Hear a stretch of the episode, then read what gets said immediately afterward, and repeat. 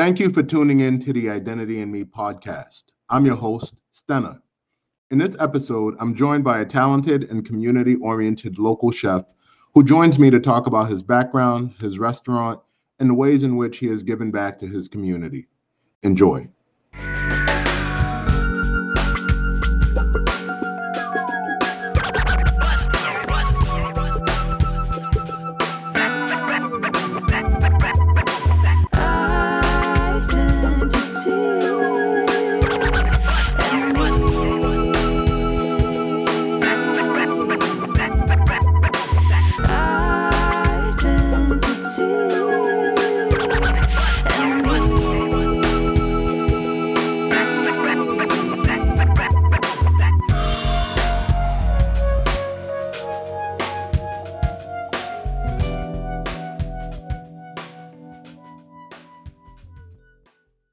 All right. I am here with a local celebrity. He's referred to as the chef. And no, I'm not talking about Raekwon. nice. I, I knew you'd appreciate amazing. that. I I knew you'd do. appreciate that. Oh, that's incredible. He is one of my faves, that's for sure. All right. When my Yeah. daughter came home and said, Hey, you know, I'm going to be working at Vida Cantina potentially for chef, um, that was the first thought that came to mind, Raekwon. But um, I don't even know if Raekwon cooked. Oh, he Okay. does. Yeah. That was the whole thing. That's why that's why they called him the chef in the uh at the house, at the Wu-Tang house when originally, because he was always throwing it down. oh, I did not know that story. Oh yeah, yeah. Him and Ghostface always used to throw it down together. Okay, yeah, I'm learning something new, and I pride myself on being old school and knowledgeable, and here I am. Thank you for that. And for those of you who aren't familiar, we're talking about the Wu Tang Clan. Ooh. I'm sure some people are um, insulted right now that I even had to explain that. That's okay. We are trying to help them out. I had a strong feeling that you would know the reference uh, based on uh, where we saw each other or where I saw you recently. Right, right. Where you didn't say hi. Where My, my bad. Like, I didn't want to roll up, you know, in the dark, like, hey, are you?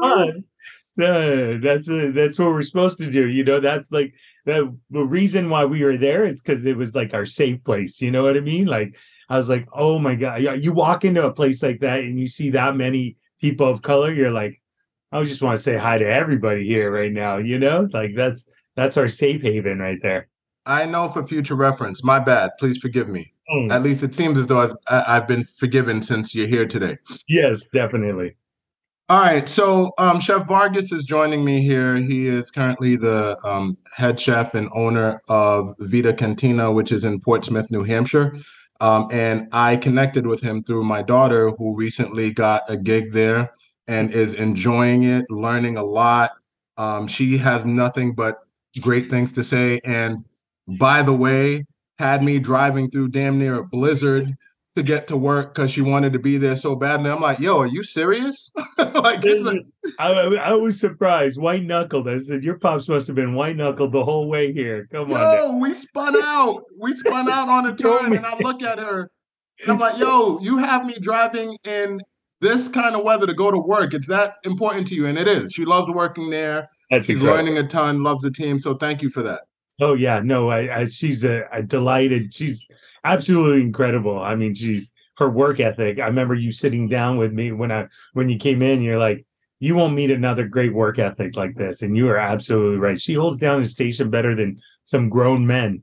That's Yeah. for sure. So it's a it's cool to see at such a young age that we have some hope in our youth. And you know, interestingly, with her, and thank you for that feedback. Um, so years ago, her first job was at Water Country, Hmm. and I didn't know how she was going to do with that, and did really well with it. Um, subsequently, the following summer, um, it was the summer of the pandemic, and she decided that she wanted to work again. And I'm like, hold on, you want to go back in the hot kitchen in the summer with a mask on? Like, is are we that unbearable at home? that you want to work in those conditions during a pandemic? She's like, no, it's not a big deal, and never complained or called out sick. It's remarkable. It's, it's insane to see that, you know, and we we get them here and there, and for some reason, I've been blessed with them. Her and our our chef de cuisine Georgia, they get along so well, and I just love seeing the woman connection, especially in a male dominated uh, occupation. To see them thrive so well and to have that strength in uh, with each other. It's I love it. Right on. And thanks again for nurturing that. And so, speaking of the pandemic, that's when I really started chefing myself. That's when I started cooking. Um, mm-hmm. Prior to that, please don't judge me. uh, prior to that, I was simply in the spaghetti family, like boil some spaghetti, get Come some tomato sauce. I was no, real basic with it. No way. Not with uh, your not with your roots. There's no uh, way. Hold on. There's a story here though, and we're it's eventually going to tie into you. So during the pandemic, I couldn't go visit my mom who lives in Boston. My family's from Haiti. Mm-hmm. And I was missing her cuisine. And I called her one day and said, Listen, I know you never wanted to teach your sons how to cook because, in your mind, men shouldn't cook, even though I was vacuuming, uh, cleaning dishes, doing uh, ironing her clothes for work. The, her her hard line was no cooking. And so here we were in the pandemic. I was missing her food. I'm in uh, small town New Hampshire, and I said, "Listen, I, I just need to know how to prep chicken." Fast forward three years, my chicken is real bomb. Oh, I moved on to different meats, different fish. My protein game is fire. At least I think it is. That's great. You know, that's all it takes. It takes one recipe, is what I say. And then once you succeed at it and understand the base to it, then you can just, you know, kind of rotate different things into it and kind of go from there. And that's that's the best part about it. Tell me about your journey with cooking. Like, was it similar in your culture? And specifically, what I learned about you is that you grew up in Southern California and you yeah. are of Mexican descent. So were your parents hesitant about teaching you how to cook? How did you come into chefing? You know, it's, it's definitely that culture thing. I mean, exactly what you're saying right there. You know, the especially the baby boy. I was the youngest of ten the baby boy never gets up and gets his own plate, right? Uh, mama always serves it. Um, if he brings over a girl, you know, she's always got to get up and get the plate for him and things like that. I think it's just part of our culture. Food and family is kind of like derived uh, uh, around this whole body right here. You know, that's basically what it is. You grow up, you know, not a lot of income in our in our household. We didn't grow up like super poor. You know, both parents worked. Uh, both my parents were police officers. Um, and so, but you know, our base uh, every single night, you sit around the kitchen table. Um, we did, we always had something to eat. We always talked about food. We always talked uh, what we were going to eat. And then on the weekends, we met up with family, you know, all our families there in Southern California. So every weekend you meet up. Every bring everybody brings over a cazuela of something, you know, yep. and you just throw it down, you know, dude the tios and tias are opening up their Bud Lights and and there's something on the barbecue going, you know, and stuff like that. The music's going, and it's just kind of like the base behind it, you know. Um, it's what we had to share with other people that wanted to come and hang out with us too. It's food was the easiest thing, you know, and our family was the easiest thing for us to share and the most inexpensive for us too, you know, like who doesn't like going home with a plate of food, you know? That just means your stomach and yourself is happier later on. Got it. And so we're talking about culture right now. You got into um, Theo's and, and Tia's visiting. And so this offers a natural opportunity to ask how you identify. I'd like to say Mexican American, uh, Hispanic, Chicano sometimes. I guess it's kind of like all of that, you know. Um, I like to say Mexican American a lot too because I'm proud to be an American. You know, my my father was deported 13 times before he came over into this country. Wow. Um, yeah, so I mean, he he has. I mean, my mother uh, was an immigrant also, um, and led into this country eventually. But my father started as a strawberry picker and went to a trash man, and then as he when he was a trash man, put himself into high school uh, at the age of eighteen. Uh, graduated with his GED and then went into college and decided to go into criminal justice and became a police officer. And at one time was the most recognized, most honored police officer in the state of California as an immigrant, as an immigrant that wasn't wow. let into this country or deported 13 different times. And so I'm I'm very proud to be an American at the same time, yep. but I'm very proud to be a Mexican as well and really support what our culture needs in America. And so your parents came here from Mexico. I think I read on your site that they came from the state of Jalisco. From Jalisco, yeah. And when did they migrate here to California? What led them to uh, want to migrate to Southern California? You know, my father started when he was 11 years old. His his his dad passed away, and so he started. He realized he was the oldest. um, and started making his way uh, over the border um, about when he was 13 and tried to make it over here. And my mother came over when she was five years old, something like that. So okay, and then eventually started a family, Yep. uh, a family of ten. Yeah, so uh, 10th? you know, well, my father had uh, seven brothers or seven boys, eight boys from a previous marriage, and then my they met, and so we were all one big Brady bunch after that, you know, kind of deal. And now, do you remember the first time you thought to yourself, "I want to cook. I want to become a chef"? So, my, you know, my parents, like I said, were police officers. They opened up a taqueria in Southern California when I was 11. Um, at that point, I worked at the restaurant um, every day after school, but I didn't know I wanted to be a chef then. I just, you know, knew that I would get my ass whooped if I didn't work. you didn't have a choice. There was no negotiating. yeah, there was no negotiating. There's no negotiating with mama. There's no, she tells you what's up and you do it. That's it. I right? got you. Um, and so you know, it really took. Actually, I, I say this all the time. It took one fried bologna sandwich. I was with a friend and we were hanging out after school, and I was making fried bologna sandwiches at my house, like grilled cheese kind of style. And he's like, "These are amazing." He's like, "You could sell these things." And I was like, at that point, it kind of clicked in me. I was like, "Man, maybe I want to be a chef." You know, I didn't really have a, an idea of what I wanted to do um and so that from there i kind of just kept it going a little bit you know kind of experimenting and then i decided you know what let, let me try out culinary school and see what it's about and um at that time i decided to move to minnesota and i enrolled in a culinary french culinary school in minneapolis there um Hold on, and- pause. Before Yeah. you continue, these I'm still stuck on the fried bologna sandwiches.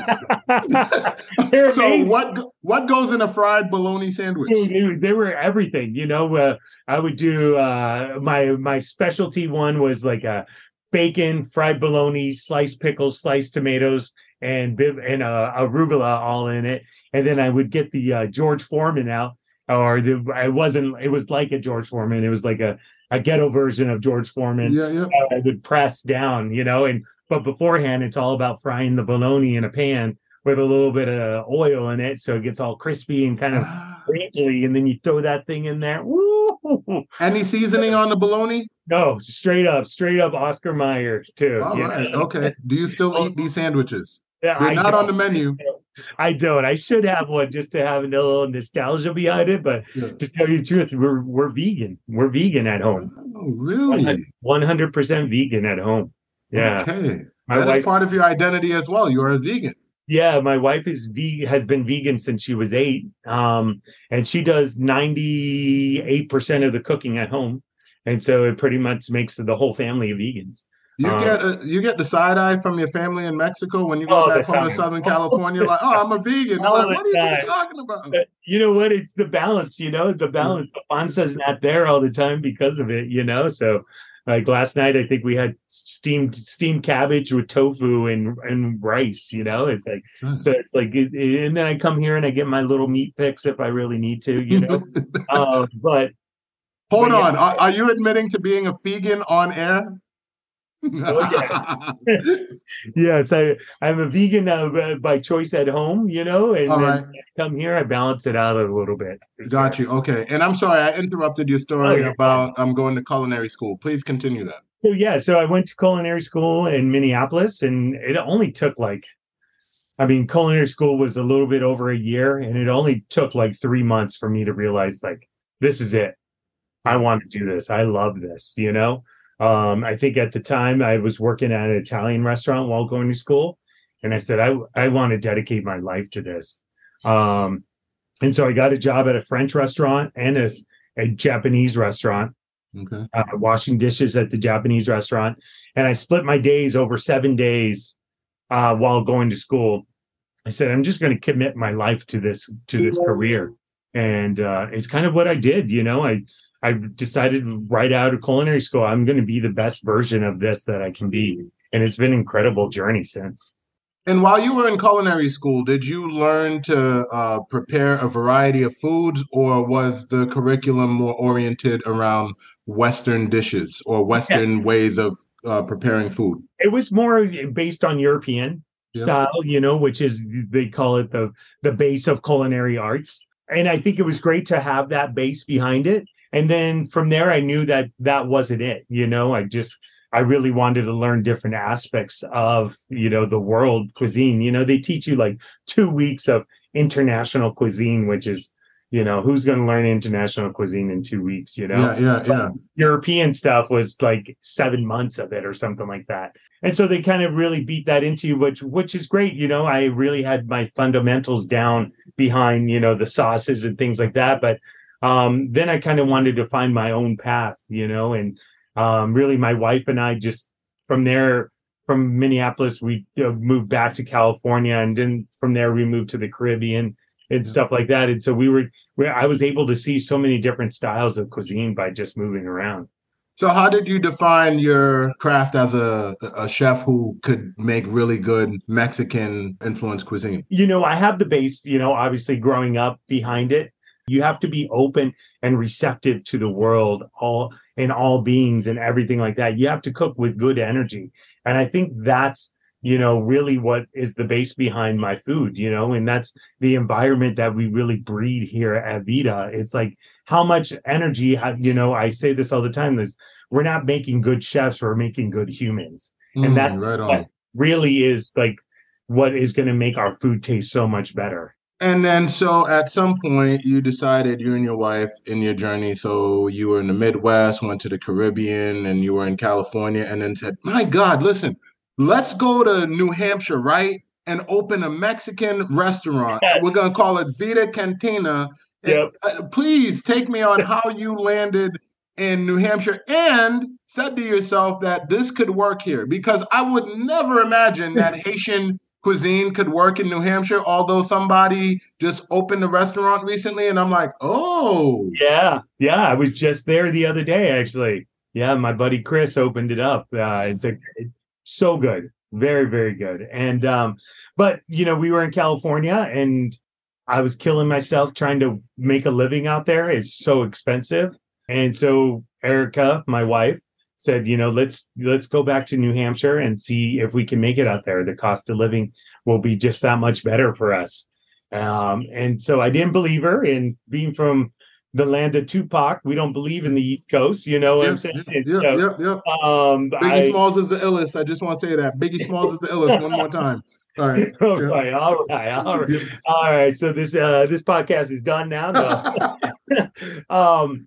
So you know, I said, all right, let's try it out, and if we don't like it, like let's just promise we come come back. And our success story is I moved here. Um, I made twelve dollars an hour when I first moved here, um, working at a restaurant, and supported the four of us. We moved into this one bedroom apartment, so small. So we were so poor. I remembered we we'd buy beans, rice because I always gotta have beans and rice in the Yeah, household, yeah, yeah, um, and oatmeal. Okay. And Erica would we'd buy it in bulk, and Erica would take half the oatmeal, grind it up in the blender, and make oat flour tortillas, Mm. and then stack that in the fridge. And we'd have oatmeal for breakfast and beans and rice for dinner. That's how poor we were at the time. And uh, but with it, while we were saving our money working, I was the only one working. She, we had two littles, and uh, within a year we afforded our house in Kittery. Right And so it was like mind blowing to me. I was like, all right, this is saying something to us. Like the world is speaking to us. Like this is supposed to be our spot. And so in 2012, we bought a home in Kittery. And um, and then, you know, a dime a dozen as a Mexican restaurant in California or most metropolis areas. I was like, you know, let's really give this a shot and see what happens. Um, and so we opened up Vida Cantina in 2013. And it, it wasn't easy. Happy 10 year anniversary. Thank you. Right Yeah. on. Okay, so you opened a Mexican restaurant. W- was there already a Mexican restaurant in the area? And also, did you find that you had to adjust the cuisine much? Yeah, so you know something about opening up a Mexican restaurant in New England. Yeah, there were plenty of them, um, but there were, you know, I don't know what you call it, New England Mexican cuisine. Um, and so you know, I think there's this uh, mindset up here that you know all Mexican cuisine has to have yellow cheese, black olives, you know, and be super cheap. Um, but that's not what we wanted to do. We really wanted to support our community and figure out how we can put our community on the plate Um, and so we opened up what we consider what we call a modern Mexican restaurant, you know, um, and really supporting our local farms and things like that. And so um, their first four years were tough. From what standpoint? Dishes alone, you know, I think enchiladas, let's say, it, you know, I put on traditional style enchiladas to begin with, which is, you know, like how my mother and my grandmother would make. You you dip the tortilla in the salsa, you fry it a little bit, you stuff it um, roll it up, and then you put fresh stuff on top, like a fresh salad on top. Yeah. Um, most New England is used to the casserole style kind of enchiladas. Mm. Um, and so people would just come in and complain about it, complain about them. So within three months, I was like, all right, I got to put on casserole style and enchiladas. And now they're, you know, everybody loves them. And so there was a lot of things that I had to say, okay, do I want my business to, to succeed or do I want mm-hmm. to make you know do i want to stand by the food that i want and so i kind of gave it that balance where i was like i want my businesses to succeed and once i get everybody to trust me and believe in me then i'm going to hit them with the stuff that i really want them to try Ooh. and so that's where I developed the regular menu, and then I developed the, our our daily specials, which really um, showcases my talents and everything like that. You know, the very other shrewd, very shrewd. are very are very you know we put a lot of pride into them but you know the casserole style enchiladas are are just not for me you know? I just because i grew up eating such regular traditional style enchiladas but it was okay you know? Uh, we got i mean i'm we we kept the doors open and my employees are very um, successful uh, because of these things and so i think i think yeah, I, ha- I had to find that balance behind it I'm thinking about a Mexican American or a Mexican who comes to your restaurant based on how you develop the menu. Mm-hmm. And I'm now thinking that individual is going to look at the specials menu and say, "Oh, yo, like this is this is what I'm looking for." And then the other stuff they might say, "Yeah, nah." Have you ever gotten any sort of negative feedback from Mexican folks about the menu? Plenty of times plenty of times and uh, you know most of them i end up actually going out to their tables and talking to them and things like that um you know it's just you know you you get traditional mexicanos that come in here and they're and they're at the same time looking for cheap eats too you know yeah, yeah. um and so i think it's just a balance that i have to go through on a constant. I'm a little bit luckier now because you know like you said we made it to our 10th birthday and we've been uh, awarded so many different recognitions now that people really trust us behind it.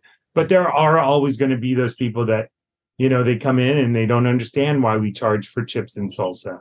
Yeah, i just yeah. had this conversation the other day with a customer as a i was going out to the host stand. She was you know I, I could hear it in her voice that she was upset that we charge for chips and salsa. And i said well do you know that we grow 30 acres of corn here on the seacoast?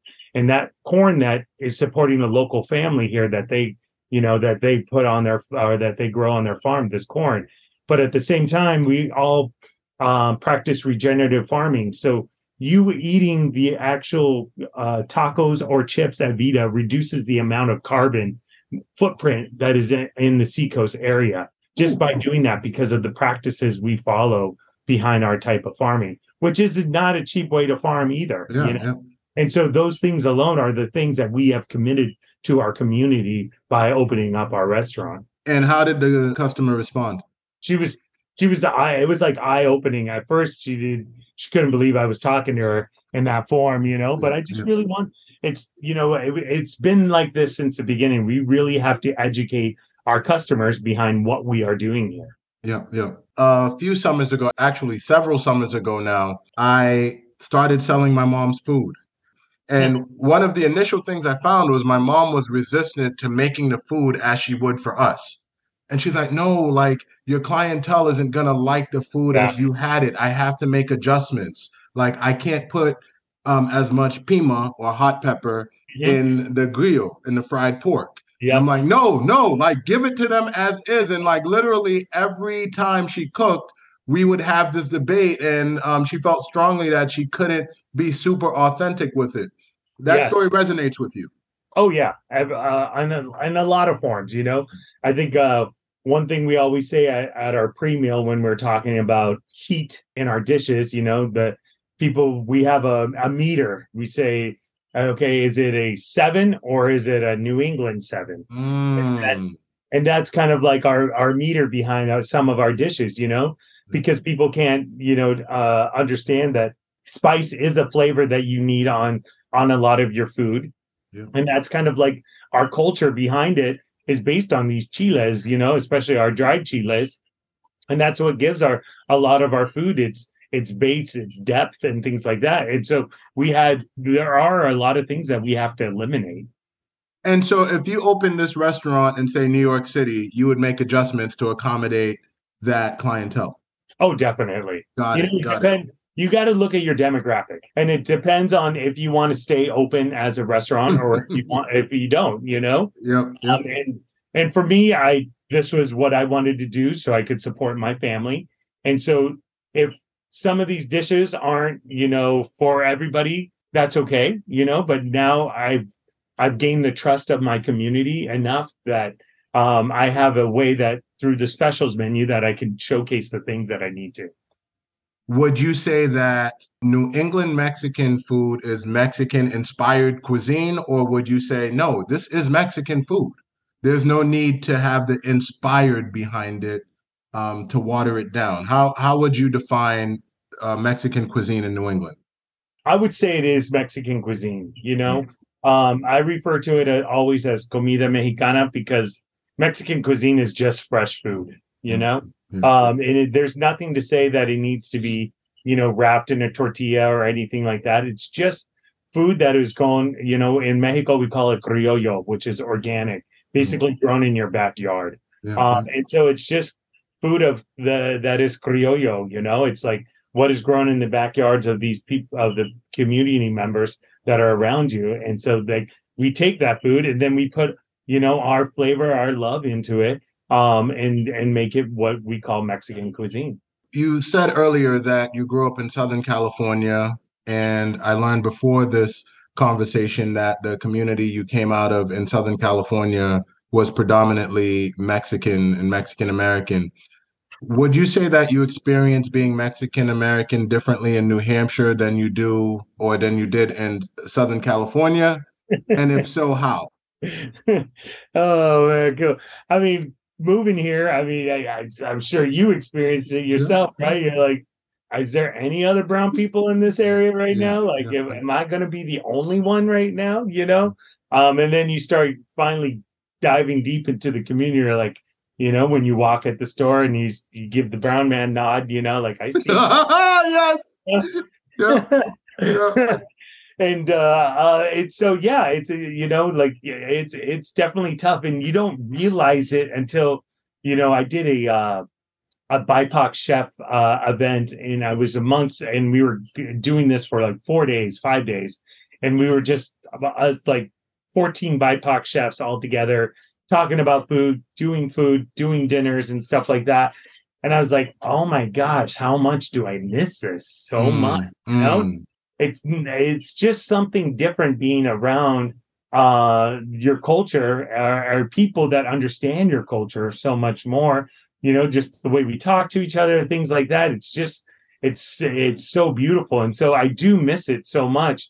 But the, i think new england has given me uh, a way for me to live with my family a good environment from to grow to raise my kids in and obviously my businesses as well. And so I- now i just want to take this platform and better those communities you know from the indigenous community the indonesian community and and i think that's what's going to give me that that sense that i'm missing from back home.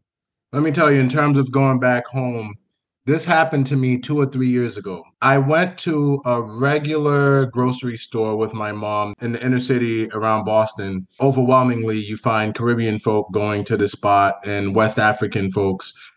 If you need any sort of Caribbean ingredients, you go to this place. So, anyway, I'm in the spot. And for the longest time before I moved to New Hampshire, it was just kind of like, okay, this is where I take mom to get her groceries. Uh-huh. In this instance, I got there and this feeling overcame me a, a feeling of familiarity. It felt great to be there. I didn't want to leave. I felt so good about being there. And Yeah.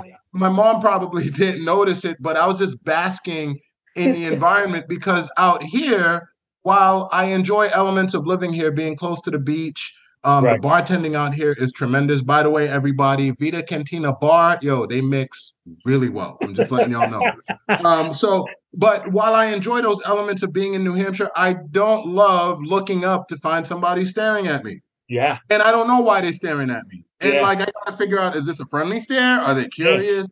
I, I, I don't enjoy it. And so when I'm back in Boston, in um, Dorchester, Mattapan, even Brookline, where I just blend in and yep. it's familiar, I love it. Yeah. It's definitely uh, something to be said about, you know, but the, there's these, you know, we have such a great community of people, you know, mostly everybody that was at the at the 3S the other night, you know, that are doing so many community action uh, things, you know, but I know you said you you interviewed Tanisha. Uh, I, I, mean, it happened to me when I was at the Black Excellence Awards the other night, uh, and I was like, "Oh my gosh," you know. And I talked in front of people before, but for some reason, listening to everybody's story that night and just knowing that the support group that we have here is absolutely amazing, and they're and they want to be here too and they want to enjoy this area as well as much as everybody else but we need these support groups all together and so I, I, stood up on stage to go talk and my voice was just shaking and just oh so overwhelmed with like such emotion behind it i was just like wow this is so so so powerful so so excellent. And speaking of community i'm going to close out this conversation here with a question about the ways in which you support the community. Um, i know that uh, more recently you started a festival or you co-sponsor a festival. Can you talk a little bit about that festival and what inspired it?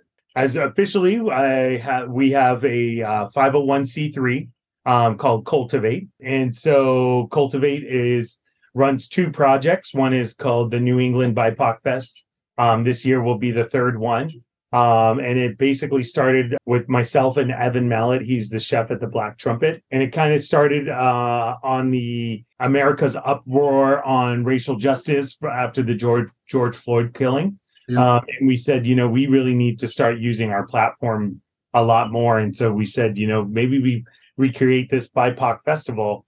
Um, and so we didn't know what it would become. Uh, we uh, asked Joe Kelly, of Cup of Joe and the assistant mayor to become on board with us. Mm-hmm. Um, and we put this thing together and it was incredible. It was, we had over 750 people here the mm. first time, nonprofits, you know, restaurants, music. It was just a day under the sun of just celebration. Mm. Last year we had over 1,400 people. Um, and this year is just shaping up be such an incredible event already. I mean, we have from mariachi bands to West African drummers and dancers to hip hop artists. Just like it's just a full day, and just all the restaurants. I think we have total of like 40 restaurants that are here giving out all free samples. It's free to the public because we wanted to make it accessible to all types of income, and it's completely sponsored. Uh, you know, funded. Sponsored so, by who? Uh, so many different sponsors. Our big one is Service Credit Union and then we have like the James Beard Foundation and then different personal or private sponsors as well, you know. Every year it just seems to get better and better and the people that we had getting involved in this um, you know, eventually it's going to turn into the the United States BIPOC Festival for sure. Right. It has so much power behind it. Um, so that's kind of like one of the initiatives that we have behind Cultivate. And the other one is uh, something that we started about 12 years ago. Um, it's called the Heritage Harvest Project. And so the Heritage Harvest Project, we take uh, indigenous seeds from this area and plant them. So we have a one acre garden.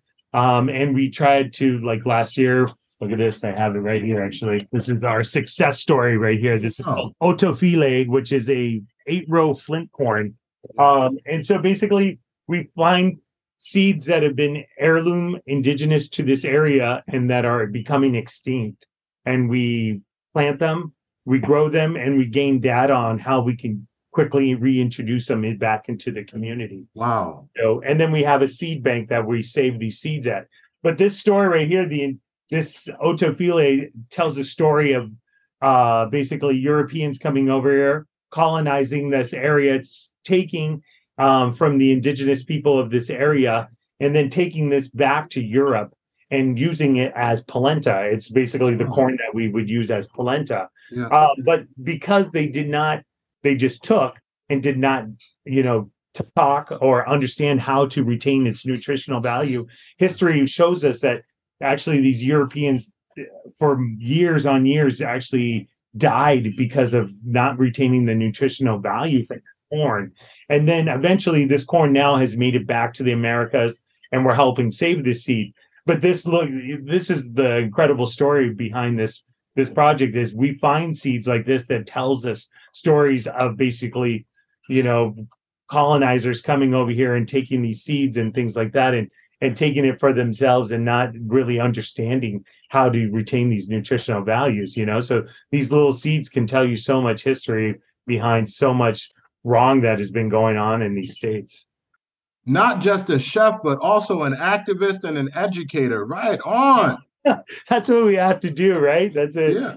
you know we got to look at life a lot a lot more different you know? We just have to have that we have to work that little bit extra harder for what we have.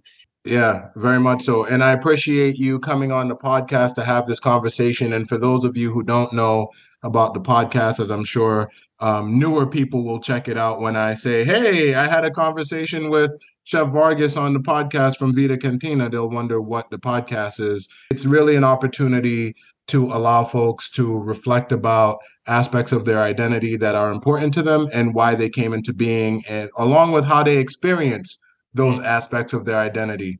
With the hope that if enough people listen to these conversations, we'll be a little bit more empathetic about how people move through life and treat them a lot better as a result. I love those words right there. That that word empathy right there just it resonates so hard with me for sure. So I appreciate you saying that.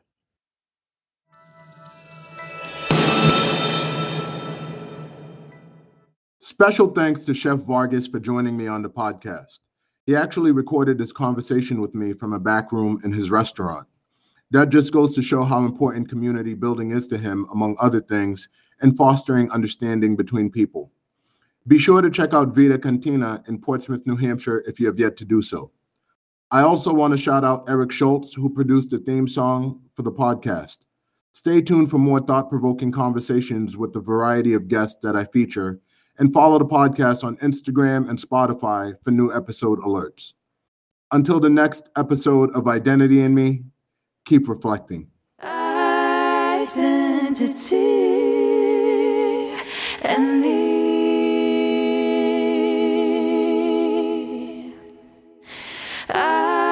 Identity.